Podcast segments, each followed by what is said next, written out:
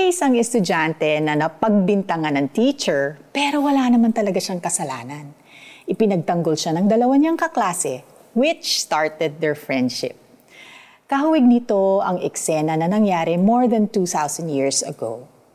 Naalala ba ninyo ang crucifixion ni Jesus?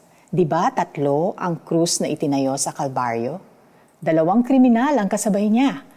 Kung napanood ninyo ang pelikula ng buhay niya, Napansin ba ninyo ang mukha ni Jesus nang siya ay ipinagtanggol ng isa?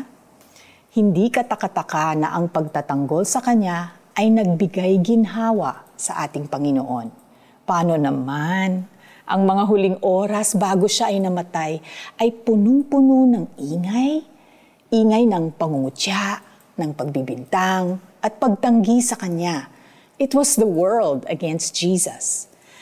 Sa gitna ng nakadudurog na eksena, may nangusap at nagtanggol sa tagapagligtas. Tama lamang na tayo ay parusahan ng ganito dahil sa ating mga ginawa. Ngunit ang taong ito ay walang ginawang masama. Natatanging tinig na napansin ni Jesus.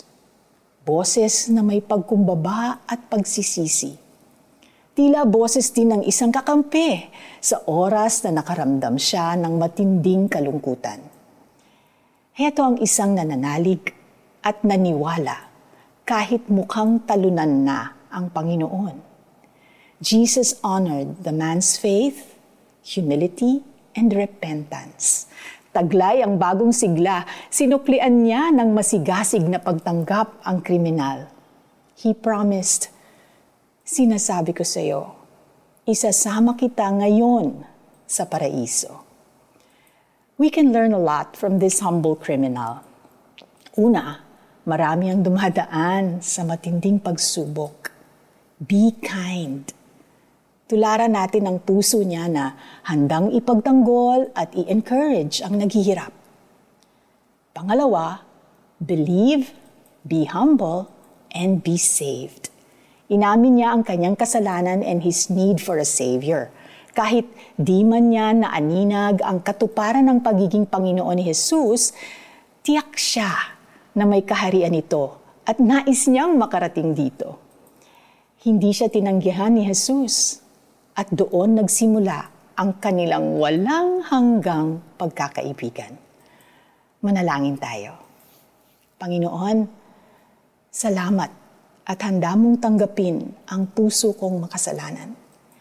Inaamin ko na kailangan kita, kailangan ko ang iyong pagpapatawad, kaligtasan, at ang iyong pinapangakong paraiso sa sino mang manalig sa iyo. Tulungan mo rin akong maging daluyan ng iyong pagmamahal para sa mga taong may matinding pinagdadaanan. Sa ngalan ni Jesus, Amen. Paano natin i-apply ang ating narinig today? There are many believers na nakakaranas ng matinding persecution, lalo na sa ibang bansa. Let's commit to pray for them daily this week.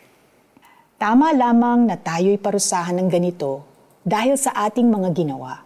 Ngunit ang taong ito'y walang ginawang masama. At sinabi pa nito, Jesus, alalahanin mo ako kapag naghahari ka na. Sumagot si Jesus, sinasabi ko sa iyo, isasama kita ngayon sa paraiso. Luke 23, 41 to 43. This is Felici Pangilinan Buizon reminding you, be kind